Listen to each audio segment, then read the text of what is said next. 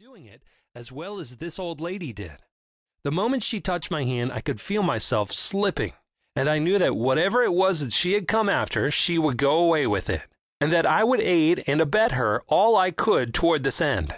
In other words, that penetrating smile and that warm handshake had disarmed me and made me a willing victim. At a single stroke, this old lady had shorn me of that false shell into which I crawl when salesmen come around selling or trying to sell that which I do not want. To go back to an expression which you found quite frequently in previous lessons of this course, this gentle visitor had neutralized my mind and made me want to listen. Ah, but here is the stumbling point at which most salespeople fall and break their necks, figuratively speaking. For it is as useless to try to sell a man something until you have first made him want to listen, as it would be to command the earth to stop rotating. Note well how this old lady used a smile and a handshake as the tools with which to pry open the window that led to my heart. But the most important part of the transaction is yet to be related. Slowly and deliberately, as if she had all the time there was in the universe, which she did have as far as I was concerned at that moment, the old lady began to crystallize the first step of her victory into reality by saying, I just came here to tell you, what seemed to me to be a long pause, that I think you are doing the most wonderful work of any man in the world today.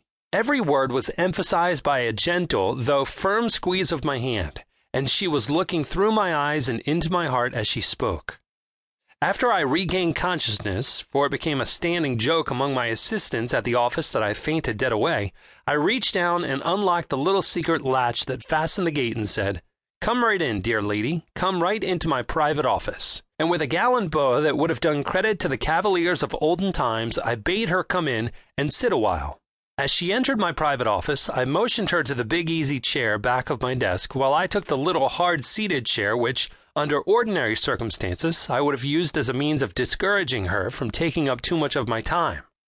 For three quarters of an hour, I listened to one of the most brilliant and charming conversations I have ever heard and my visitor was doing all of the conversing.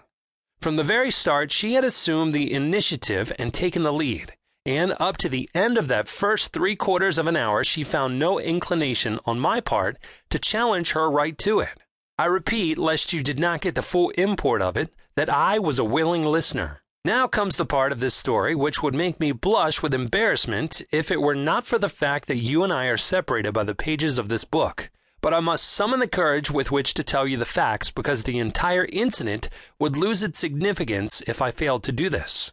As I have stated, my visitor entranced me with brilliant and captivating conversation for three quarters of an hour.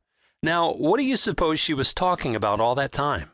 No, you are wrong.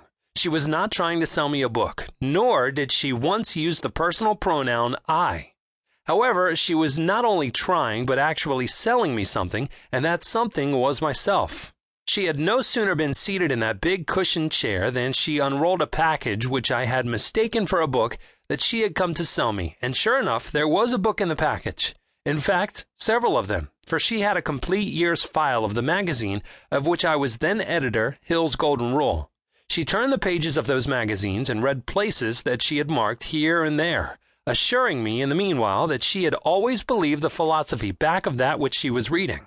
Then, after I was in a state of complete mesmerism and thoroughly receptive, my visitor tactfully switched the conversation to a subject which, I suspect, she had a mind to discuss with me long before she presented herself at my office.